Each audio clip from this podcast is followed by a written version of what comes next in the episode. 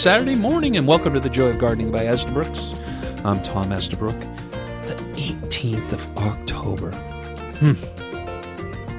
Fall is completely underway and completely finishing up. Very few plants still holding on to their leaves. You know, it's that time of year, folks.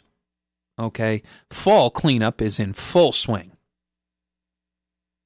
Get the lawn tractor out there, chew up those wonderful piles of leaves, you know, raking, you know, watching the kids jump into the piles, you know, all of that. It gives you a great opportunity to get some psychological stuff done with your kids. Hey, kids, why don't we pile up all the leaves and you can jump into them? My suggestion is put it on top of a tarp. you know, say, oh, we always pile them on top of a tarp so that, you know, that way it's less work on you. so, you know, I love those little games that you can play, you know. But it's time to plant the bulbs. You know, we talked about that at the end of the last show last week. Uh, it's it's time. It's time to get all those larger bulbs, tulips, daffodils, you know, fritillaria, you name it, allium. Get all of those in. The small bulbs were right in that time frame. You know, I think you can start on those too. So, you know, like I said at the end of last last week's show, don't make bulb planting a one day project unless you're just putting a few bulbs in. If you bought, say, 10 or 15 packages, do five at a time. Spread it out a little bit. Do a couple after work. Don't feel like you have to do them all at once. Make sure and mark your locations. Remember soil perfector, bulb tone, you know, all of those things when you're planting. But it's it's it's time. Okay, I hope uh, you've marked that on your calendar and made sure if you have those in the closet, like we talk about back in September, that you're gonna pull them out and get them in the ground. Now we still have plenty of time to plant bulbs. You know, you can go right through November into December too. So if you're behind the eight ball, no big deal. No big deal at all. Plenty of time. Time to get that veggie garden turned over. We talked a little bit about that last week too. You know, what to do, uh, you know, pulling out those vegetables. So if you need to go back to the podcast, you can pick that up at estabrooksonline.com backslash radio. Listen to that last week if you missed it. You know, talking about pulling out, you know, some of the stuff that maybe has problems on it. Maybe you have some disease or insect issues. You can get those out of the garden. It's time to do some of your pruning too. We talked a little bit about that. I'm going to be pruning some of my spirea, um, you know, some Annabelle hydrangea, cutting back all my perennials. Pretty much are done now. So I've been able to get some of those things, you know, getting ahead for winter and next spring. You know, pulling the weeds. You know, I don't want to spend too much time on all of that because we've got a bunch of questions to get to today. But, you know, getting ahead. I'm going to continue that theme. How can we get ahead for next year? It's time to think about emptying out those annual containers, anything in ceramics. Let's go ahead and get those into the garage. You know, we're starting to get freezing temperatures and you know, it's it's that time frame when, you know, we need to empty out those containers maybe toss the hanging baskets, store those containers away, maybe clean them up a little bit before you put them away. All good things to get done sooner than later. And we're approaching that time frame to fall fertilize. Now, when I say approaching, we're not quite there yet. I usually say in November sometime, maybe late October, depending on the temperatures. Still hasn't really been cold enough to get the ground temperatures cold enough for me for fall fertilizing, but we're getting close. You know, here's a great question. When should I mow my lawn for the last time and at what height? It's a great question. You know, we're at that time frame. You know, more often than not, what I find myself is I'm doing more leaf cleanup with my lawnmower than I am necessarily mowing my lawn. So what I su- I suggest to people is you know, when you're doing leaves, you keep that deck up a little bit higher. You know, you don't need to get it down real low. Now, when you get towards the end of the season, I like to mow my lawn down to two inches. Now, all summer, I'm at three or four inches because I want the moisture to be able to stay in the lawn. It's kind of like natural shade. But my last mowing or two, I'm going to go ahead and get that down fairly tight. And you might say, well, why why would you do that? You're opening up the soil to weeds, possible erosion, you know, all of those types of things. I like to get as low as I can because I want to take any of that inert matter, you know, all those lawn clippings we've been putting on there. I want to chew all of that up and open up airspace to the lawn and the soil. You might say, well, why, why airspace? You know, what's the concern? Well, here's my concern with the lawn. Remember, we've talked about time and time again the snow molds and all of those things that attack our lawn in the winter fungally. What do you think the reason for that is?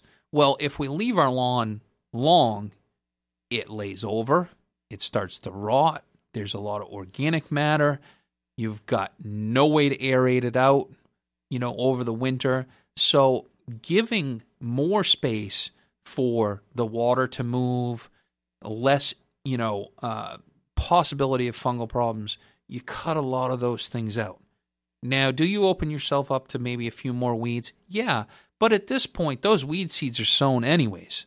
They're there regardless. They're finding their homes. Are we opening it up to a place for they want, where they might be able to sprout in the spring? Sure, but we're going to do some weed control in the spring anyways. So I don't like to reseed because of the fungal problems. I'd rather deal with the weed problem. So I make a conscious choice of what's the best route. And for me, this is the best way to go. So I I mow down to about two inches this time of year, and then if it grows back an inch, that's fine. But I bring it down pretty tight. I may mow one more time. It all depends on the fall. We get another warm up. You know, I've seen it 70 degrees in November. You know, and I'm mowing my lawn for the last time in November. So gauge your lawn. The other thing in my lawn is part of my lawn will need it again, and a major part of my lawn won't. I've got some low lying moisture areas that grow, they're in part shade, they tend to grow a little bit quicker. And so I may have to do a portion of my lawn and not the whole thing too. So, you know, kind of gauge your lawn of what the best thing. I always say two inches in the in the in the late fall. Where overall the heat, you don't have to worry about it. It's going dormant. It's still green at my house. There are areas that are not green anymore that have gone dormant. Those I'm not going to mow again, but some of those other areas I will. So I hope that helps. So, you know, fall is kind of that that late fall transition to winter is a tough time of year to make all of these decisions. But we still have good weather. So get out there and be able to knock some of these things off. I really like to leave my ornamental grasses up. So I don't prune those back in the late fall. I leave them and I prune them in the spring. Okay. But all the rest of my perennials I've pretty much cleaned up and I'm weeding and, and kind of getting the beds, you know, fluffed and, and really looking good for next spring. What I will say is I've been weeding over the last couple weeks. And what I'm noticing late fall here is a lot of really little weeds starting to pop up. Now, I could just ignore them or I can just do one more cultivation. Now that the plants are all cut back, you've got great exposure to all of the soil. So I like to go in and just kind of work the upper couple inches late in the fall. And what that does is it will freeze all the root systems of those little plants that are getting established for next year. Those weeds are rooting just the same of any other plant that we've planted. So if you can knock out those little weeds one last time before the ground freezes, you're just going to kill them off. No soil on the weed, no weed for the spring. Okay, so great opportunity to kind of knock out some of those things. And I know every spring that's the battle we face. So here's another tip of how you can kind of knock some of those things out and just clean it up. Not easy, got to take the time, but well worth the little bit of time because you can get in there around everything. I use an iron rake. I don't actually use a hoe or anything. I use that nice 18 inch iron rake. I just kind of scrape up the soil, you know, and then rake it all back down. If there's mulch, I fluff the mulch to kill those weeds too. It also gives you kind of a nice fresh look. Okay, going into winter. Opens up the airspace for water to, to flow down through that mulch and whatnot too. So, a lot of good positives. And going into that, why should you mulch last late fall? The reason for mulch is to keep the ground cold. It has nothing to do with keeping the ground warm. So late mulch in the season, you get some cold temperature into the ground and it keeps it cold. Okay? Most people think it, think it keeps it warm. It's actually reverse. It keeps it cold. We the biggest problem you can have with plants that you plant later in the season or establishing plants in the fall is temperatures that go up and down in your soil temperature. You want them to stay nice and cold okay? And that's the reason you mulch late in the spring in the in the fall, okay? So, here's a great question though. How do I get a vine like clematis to cover a trellis or a lamppost? I mine seems to take forever and is not growing exactly the way I want. It's 2 years old and I really need some advice on how to get this plant to grow. So, you know, this is a pretty common common problem with, you know, a trellis or a vine or an arbor.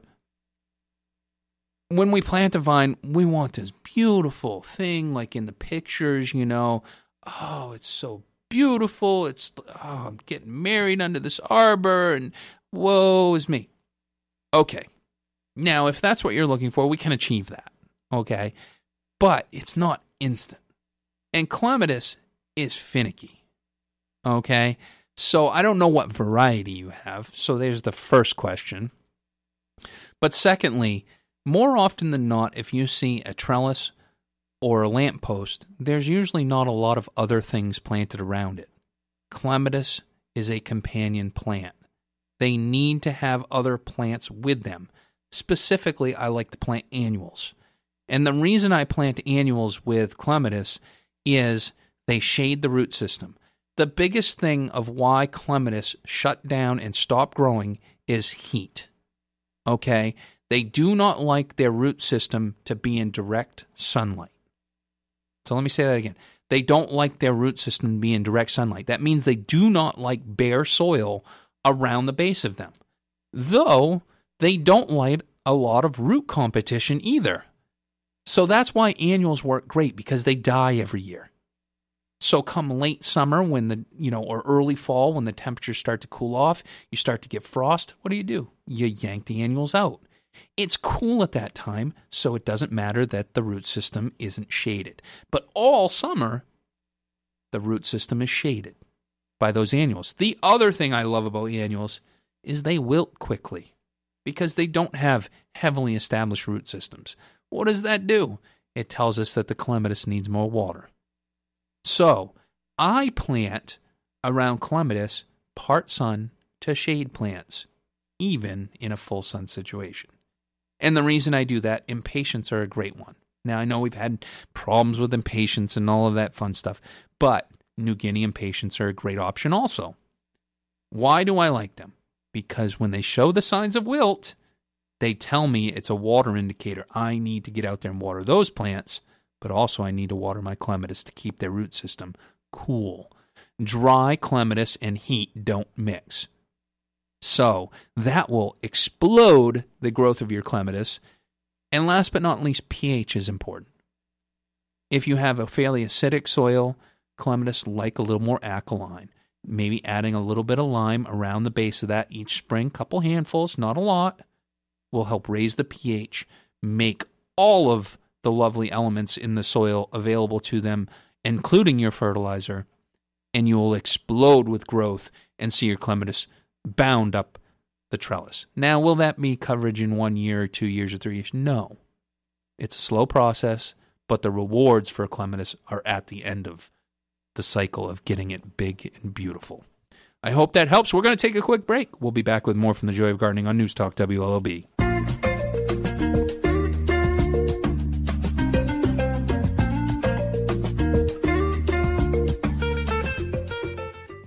For over 60 years, Wilt-Pruf has provided the most effective protection against moisture loss in plants under water stress, and no other product comes close. Our non hazardous, organic, and biodegradable film is like having several layers of protection. As the outside layer of Wilt-Pruf wears off with the weather, another layer forms. Wilt-Pruf is the only horticulture anti transparent that has the ability to provide this long lasting protection. Put your trust in Wilt-Pruf. Check out their site at wiltpruf.com. That's wilt proof, P R U F.com. Are you an organic gardener? Was your garden all it could be this season? The gardening season may be winding down, but that doesn't mean you can't start looking forward to next year with a visit to Estabrooks. With cooler temperatures and all trees, shrubs, and perennials now on sale for 40 to 60% off, it's the perfect time to invigorate your home.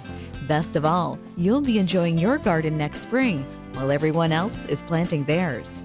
To learn more, visit EstabrooksOnline.com. Estabrooks for the joy of gardening.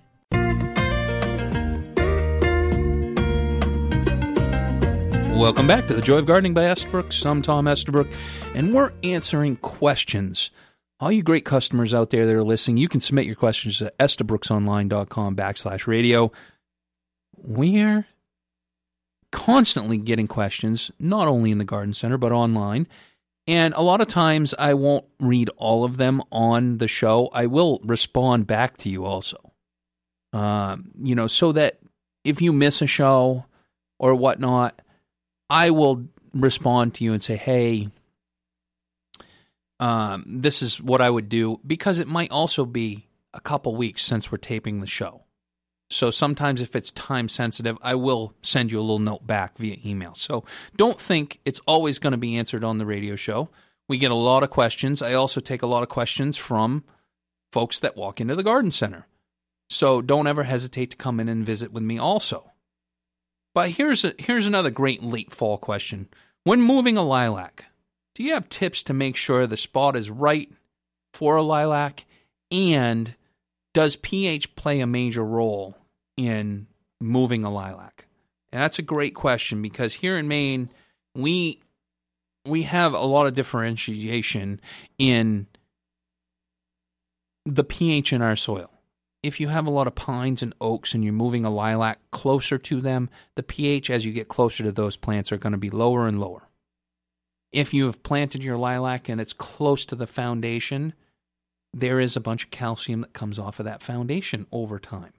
So if you have a newly planted newly planted house and the foundation's within 5 years old, guess what? You're getting some buffering from calcium coming out of that foundation to offset the pH. Now, at year six to 10, you may start to see that change and you may need to add lime. So, is there a right location for lilacs? General parameters on lilacs are always six hours and more sunlight, not a wet location, but not dry either.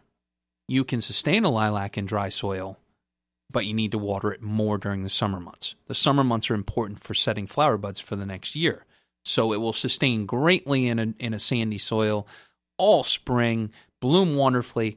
But if it really goes into a drought situation in the summer, it will probably not bud up and it will probably not hold through to the next year the way you want it to. Or you'll sparsely flower and not be that great. Now, if you have less than six hours of sunlight, you're still going to grow a lilac just fine. You just may not have as good a blossom set when you get into the four hours, you know, so less than half a day. Now, I don't really care what time of day those hours are. You might get three hours or four hours in the morning, and then in the afternoon, you get two or three also. I'm fine with that. But lilacs, the biggest thing I find is moisture and pH, even over the sunlight factor.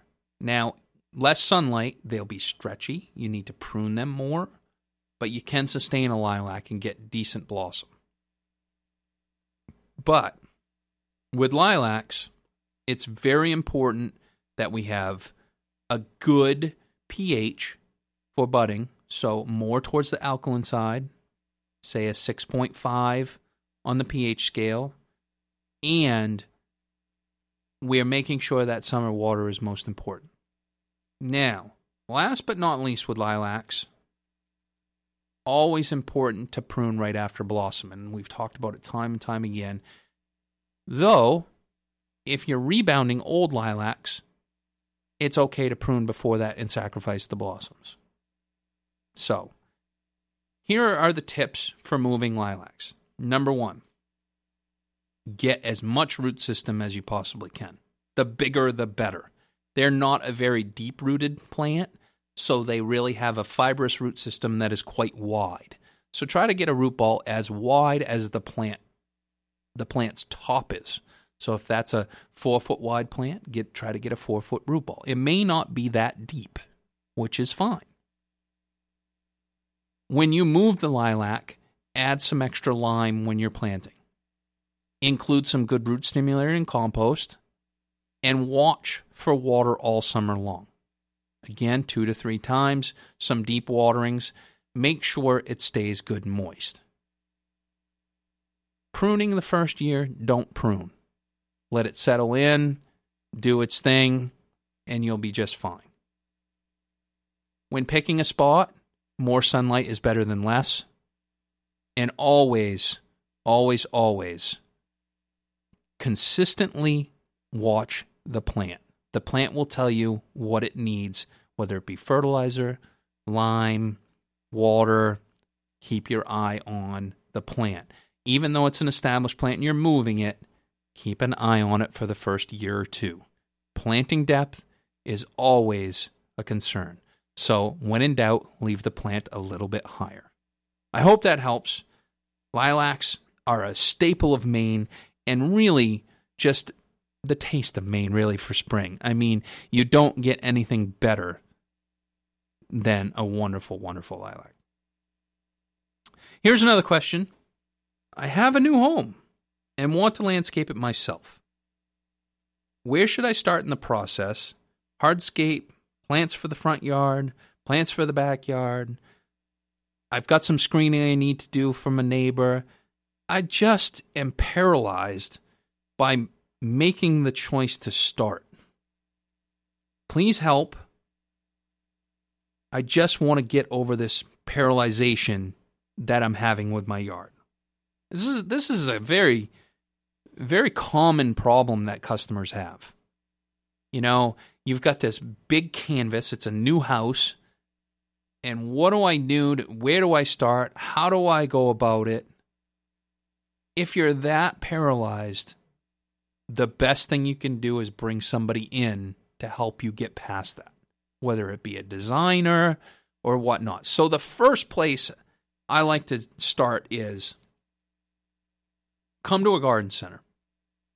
Talk to us about your thought process, what you're having, and be honest about being paralyzed. It's okay. You're not alone. This is a pretty common problem. So you come to the garden center and you think, oh my gosh, I'm more overwhelmed. Look at all these plants. Look at all these choices. Oh, I love that. Oh, I love this. Just stop. It's okay to look at plants. It's okay to think about plants. Just come in and talk to us and ask questions. All right, here's my situation. Got a new home. I don't know if I should put my walkway in first. You know, should I plant the front of the house first? I've got this neighbor next door that, gosh, their wood pile really bugs me. You know, I'd really like to screen that. Just check off the list of the things that you want to accomplish. So take a walk around your house, write down some of those goals. Okay. A landscape's not created overnight. It's created over the lifetime you live in the home. Okay? So one project at a time, one step at a time. Now, let's back up. Should you put the walkway in first? Not necessarily. Is it a priority for you to start? Do you feel you can accomplish that later on? The one thing I will say about hardscape is you need to plan for it either the hardscape goes in early or later. But what you do is if you are putting in hardscape, meaning patios, walkways, stone walls, you know, retaining walls, all of those things, you need to plan for what you're planning on planting. So, if you're going to go ahead and do that work first, you want to come in and talk to us about plants, how much space they're going to need, what you would do. It bugs me and it bugs my staff a lot of times that you put a walkway in and you didn't leave enough room for plants. It looks like enough room, but it's not. So come in and talk to us because we can tell you some general parameters of, of bed spacing in order to ensure you have enough room for whatever you want to do later. That's the number one mistake people make. So come in, talk to us. If you can afford it, hiring a designer might be a good way to go. If you can't and you want to do it all yourself, that's wonderful too. But remember, there are professionals to help you along the way, either way. And you get huge returns on your investment by using those professionals and their opinions. Now, are they always going to be right? Are they always going to fit your tastes? No, ultimately, it's your home and you need to be happy with what you do. So, here's the, in general, the process I use for people ask two questions Are you planting first or are you hardscaping first? Are you doing both at the same time? Maybe, maybe you have the budget to do that. If that's the case, then plan out both things in relation to each other. I usually tell people what's the most impact you're going to have in your landscape. That's where you start. So, if you don't have any landscaping whatsoever, I always think, in my opinion, the foundation planting in the front yard is probably the place to start. Though I have had three customers this fall that have said, no, the screening of my neighbor is more important than the foundation planting. I'll do that next year. So it really comes down to your priority. You may be standing at your kitchen window and you can look right into their dining room, and that really bugs you, or vice versa. And you feel like you don't have the privacy in your own home that may be a bigger pri- you know priority for you than something else. You may hate the RV that they park, you know, the next door neighbor puts there all winter and you need to screen that. That may be your priority. They may have a compost pile that you can't stand. It's those rickety old pallets and the pile of wood and the, you know, junk that they don't want to look at, they put in a place that you can see it. So, all of those things are choices and priorities. Maybe you want to have the walkway in before you have plants because you want to funnel more people through your front door. You want when people come over to use the front door and not the side door. So, all of these are things that you identify and then you implement over time. Time and time again, I tell customers you don't have to do everything at once. Start logical, and everything will balance around your whole yard. The worst thing as a new homeowner that you can do is come to any garden center and just buy a bunch of plants, not knowing where they're going and what you're doing with them. Do not start just checkerboarding your yard. And when I say checkerboarding your yard, you put one plant over here on this side. You put one plant over here on this side. You put one in the backyard. You put one out by the driveway. Start with one area, stay focused, spend the budget that you have, and then stop. When you have more budget to spend, come back, do another project, do it to the best of your ability, then stop pick off the budget and say, hey, we're doing the walkway this year. We're not doing plants. Just take each individual piece, and it may be you have $300 every other month and you do three smaller projects. That is great. It's a much better way to go about your landscape. Also, think in terms of do I need to put some trees in? I always start with the biggest plants first and work to the smallest plants. So if you know you need trees in your yard, start by planting a few trees. They're big accents, you can get them up in size, and it takes time to do that. Many people plant the smallest things and work to the biggest. It really should be done in the opposite direction. So there's a lot of variables in how you go about these things. This is a great, great opportunity. You have a blank canvas. Use the professionals to help mold your landscape into what you want it long term. What are your goals? How long are you going to stay there? All of those things will come into play. We're going to take a quick break. We'll be back with more from the Joy of Gardening on News Talk WLOB.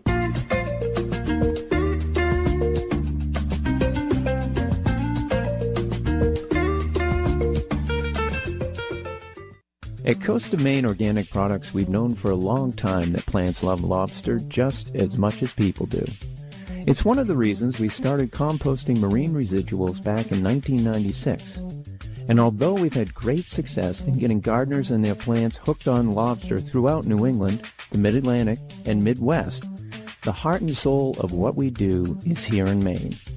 Plants love lobster because the calcium and chitin in the lobster shells break down in the composting process and become plant-ready food that help to make your plants strong and healthy. And of course, the plants don't use any butter, so they're even healthier. So support your local retailer and Maine's lobster industry by using Coast of Maine's Quality Lobster Compost in your garden. Coast of Maine, a lobster compost company. Approved for organic growers by the Maine Organic Farmers and Gardeners Association. Visit us at www.coastofmaine.com. At highway speeds, the average text takes your eyes off the road for about five seconds. That's enough time to travel the length of a football field.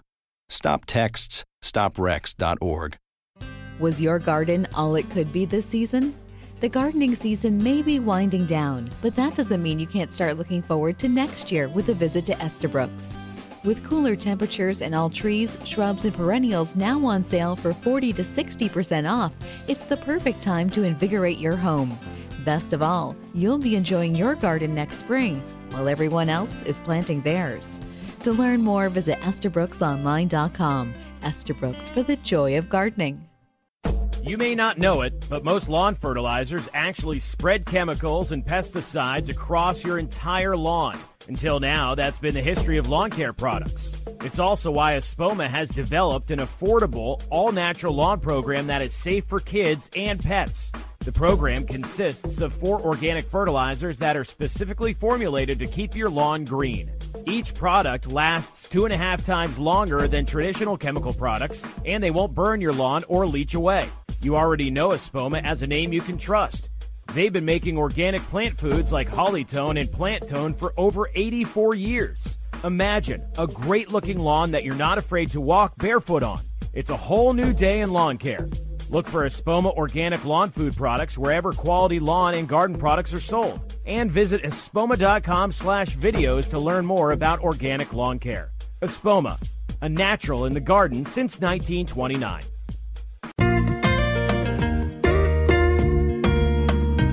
Welcome back to the Joy of Gardening by Estabrooks. I'm Tom Estabrook. We've been talking, uh, you know, new homes and landscaping and and how you approach that. And I, I hope I was clear about all of that and gave you some good guidance. You know, the big thing is you don't have to do everything at once. Okay, time and time again. You know, and I find I fall into this too. You know, when you're doing a project, you want it all done. Landscaping is a lifelong project of your home. It will come and go in phases like any other project that you have. Spend the time and energy on it and do it right the first time and space things out appropriately. You're going to be much more much much happier than you are having to rip and tear bigger plants and lose that investment long term. So here's another question. I've listened to the show numerous times and you've been talking about dormant oil. Can you explain to me what dormant oil is? I would assume we're getting close to being able to use that. I do have a magnolia that has scale. And tell me, are there some other plants that I should be spraying down with dormant oil to kill the eggs for next spring? That's a great question. We are virtually right on that doorstep. Primarily, what I would say is dormant oil is a smothering insecticide. So basically, think of it like you're putting lotion on your hands. You cover it all over to fix all those cracks and crevices and and you know everything, and it just heals. But what does it do? It smothers the skin so that it becomes more soft and supple. Okay, so with dormant oil, what we're doing is we're using a higher level to smother egg casings, to smother insects. And what it does is it takes the oxygen away from the eggs and everything else. So it doesn't actually enter into the, it just smothers them and suffocates them. Okay. So you mentioned you have magnolia scale, very common, you know, but there's a whole host of things. Now, when we're using a dormant oil, it's the same product as an all season oil. Now, all season oil you can buy and it's diluted to be able to be used spring, summer, fall, winter, anytime. For dormant oil application, you're still buying all, all season oil, but you buy it in concentrate and you mix it at a higher rate because it has no leaves and the temperatures are cool, we don't worry about burning. Okay? So always read the label. But here are some of the big things that I always look to use dormant oil on. Number one, the magnolias. Anything that has scale or any type of egg casing like magnolias, I use it on that. So you might have it on crab apples. You might have it on a, a, a whole host of different plants. You might have scale. So anytime we identify scale, hemlock scale, use it on that. Anytime you have recurring problems on a plant. So a, a, a plant I always have a struggle with is leaf roller on viburnum. Okay, pretty common problem on all our fragrant viburnums in the spring. By the time we see the damage on the leaves, it's too late. Dormant oil will take care of that problem. So if you always have a problem with that, spray it in the fall, spray it early spring, done. No more problems. Kills the egg casing, can't have any insects. Okay? So knocks things right out. Other plants that typically I use it on any type of woody shrub that's deciduous. It's a good, you know, so if you have some left in the in the sprayer and you typically have some some problems on on a plant, i.e., you know, you might have uh, burning bush. You get aphids on every year. You could spray that that down if there's any eggs on there. Again, same type of problem. So generally, you can use it on almost most plants. I like to use it in October. It's still warm enough. Spray it on a warm day, 50 degrees, something like that. It absorbs into, you know, the insects, smothers them out, and then you knock out a large portion of your problem. If you do it again early spring before they leaf out, you just get those rising temperatures and knock out anything else. When you're spraying, you're spraying this product completely to to just douse every single branch. It's running down the stems.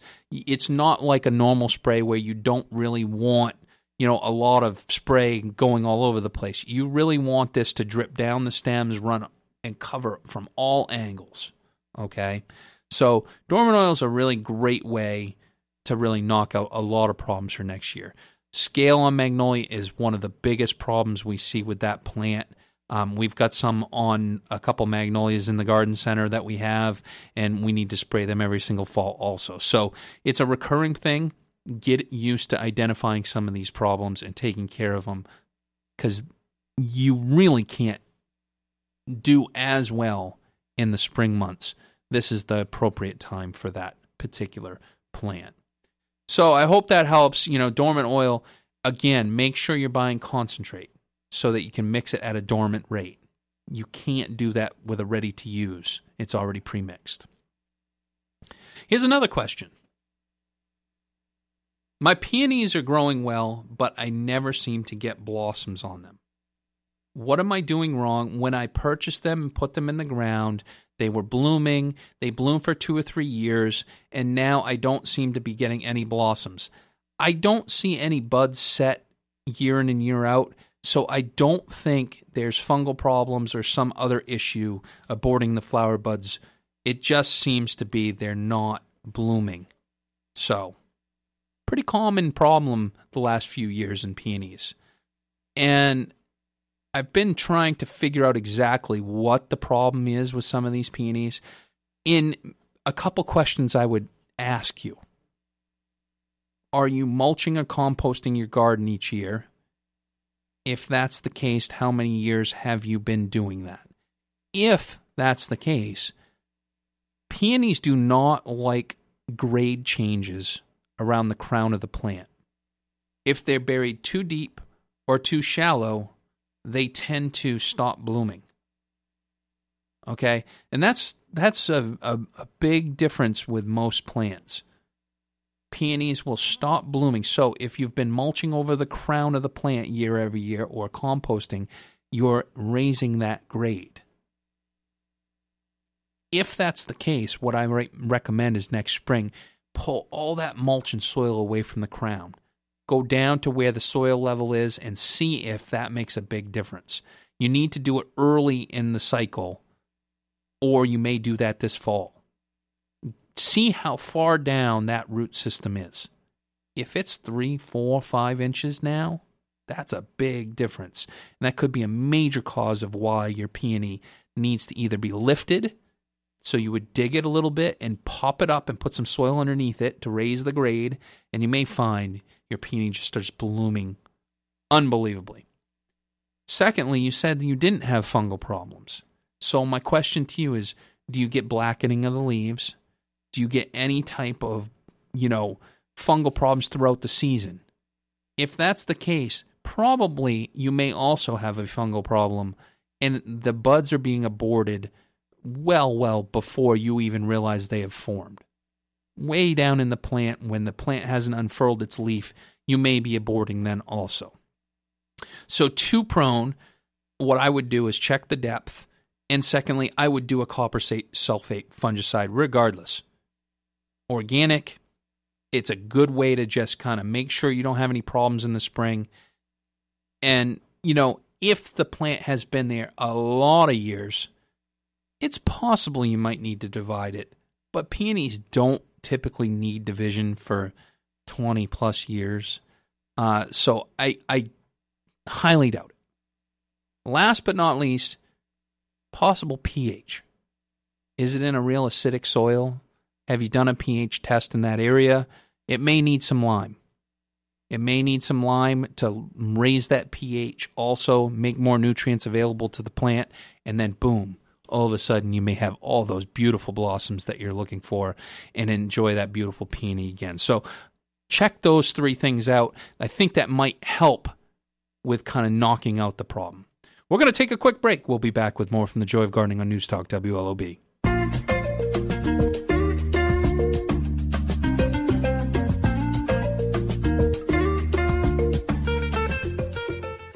The brisk air, colorful foliage, and shorter days can only mean one thing autumn is here. Celebrate by decorating your home with a kaleidoscope of fall color from Estabrooks. Mix and match the texture of cabbage and kale, the beauty of fall garden mums, and the rustic charm of pumpkins and corn stalks to warm your home as the temperature cools. Winter will be here soon, so make this a fall to hold on to. To learn more, visit EstabrooksOnline.com. Estabrooks for the joy of gardening. For over 60 years, Wilt-Pruf has provided the most effective protection against moisture loss in plants under water stress, and no other product comes close. Our non hazardous, organic, and biodegradable film is like having several layers of protection. As the outside layer of Wilt-Pruf wears off with the weather, another layer forms. Wilt-Pruf is the only horticulture anti transparent that has the ability to provide this long lasting protection. Put your trust in Wilt-Pruf. Check out their site at wiltpruf.com. That's wilt-pruf, P-R-U-F dot com.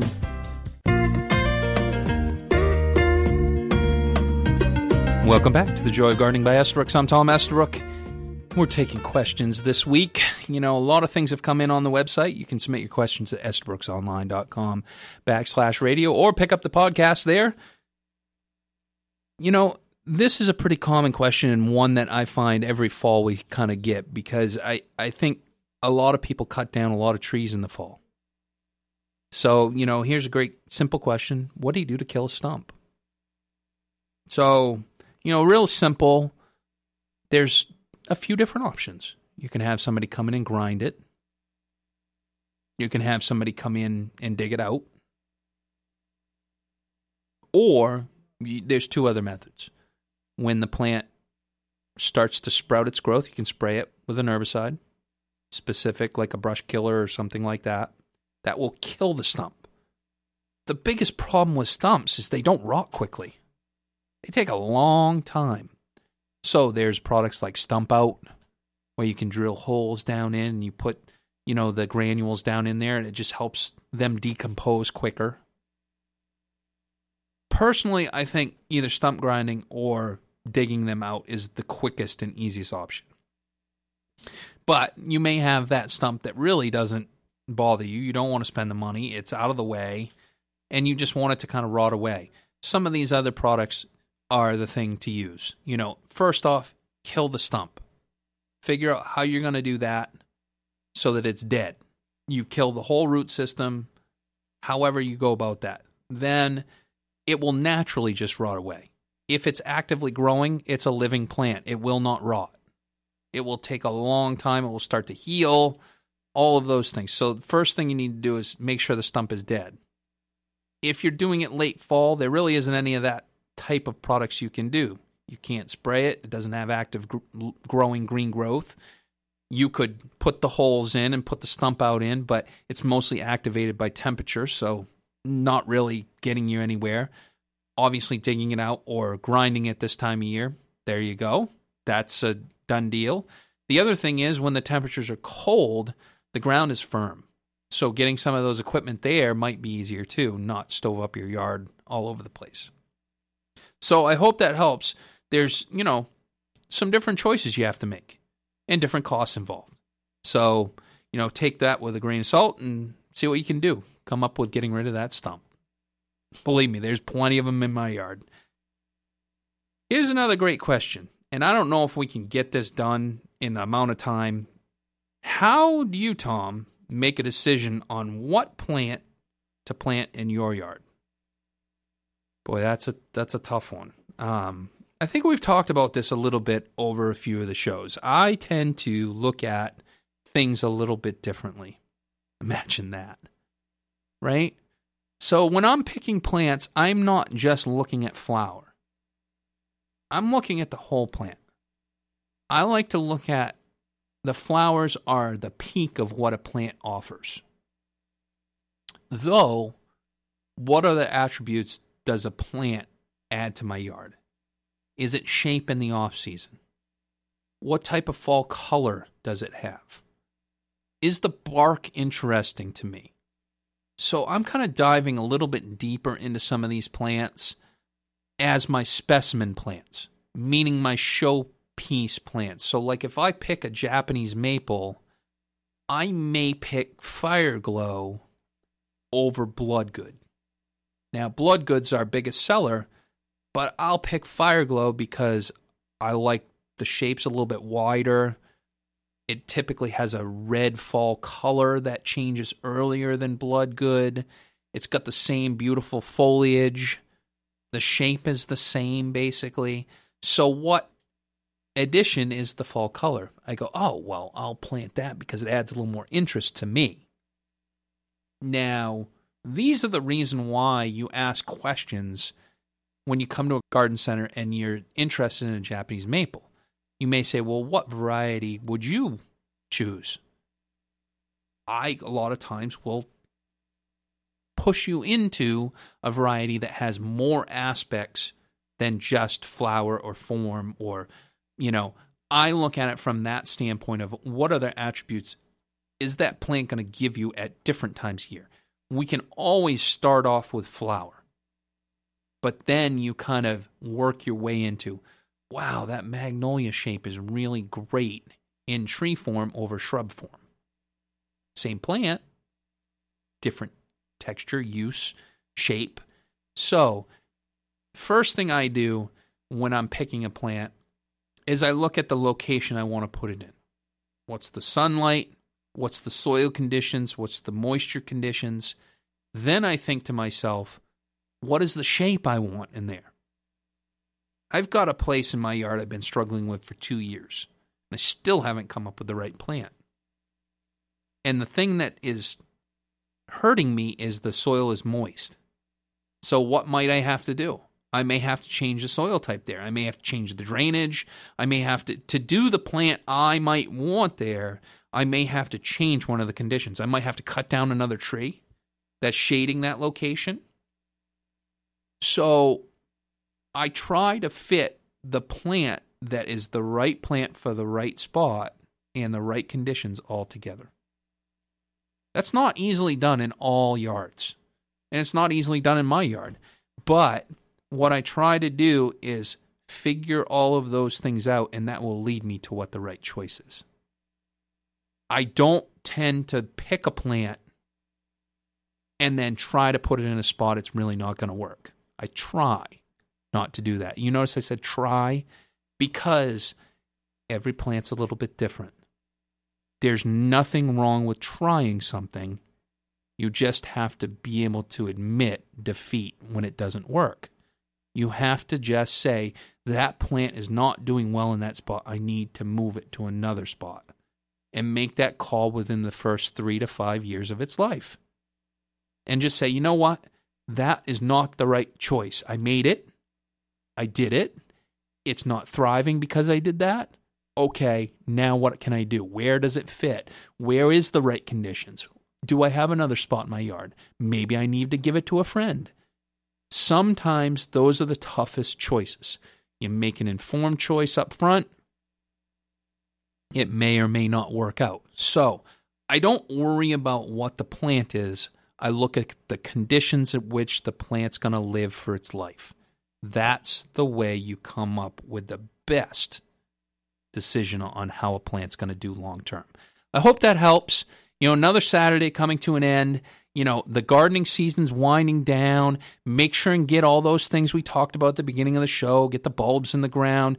Start thinking about mowing that lawn for the last time. You know, last week we talked about putting stabilizer in your gas, you know, all of those things, you know, cleaning the gutters. Tick tock, tick tock. The clock is running. Before you know it, Mother Nature will be dusting us with those little white, beautiful things that come out of the sky. And, you know, let's face it, it's the 18th of October. Mother Nature can strike at any point. She is ruthless when she decides to change her mind, and she has no feelings for us. So don't hesitate. Go ahead, get your things done early and often, and you won't feel like you're behind the eight ball like I usually am.